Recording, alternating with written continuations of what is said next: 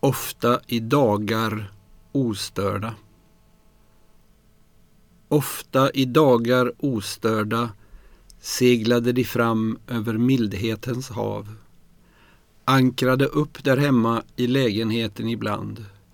Förtöjde i varandras kött när lusten väcktes. Han trodde godhet fanns.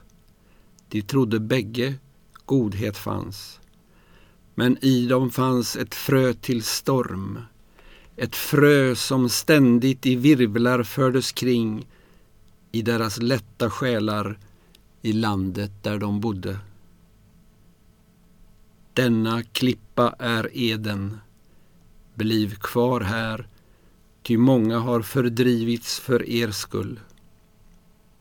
Det var en röst de hörde inifrån sig själva men trodde lika fullt att den kom utifrån och att de seglade på mildhetens hav.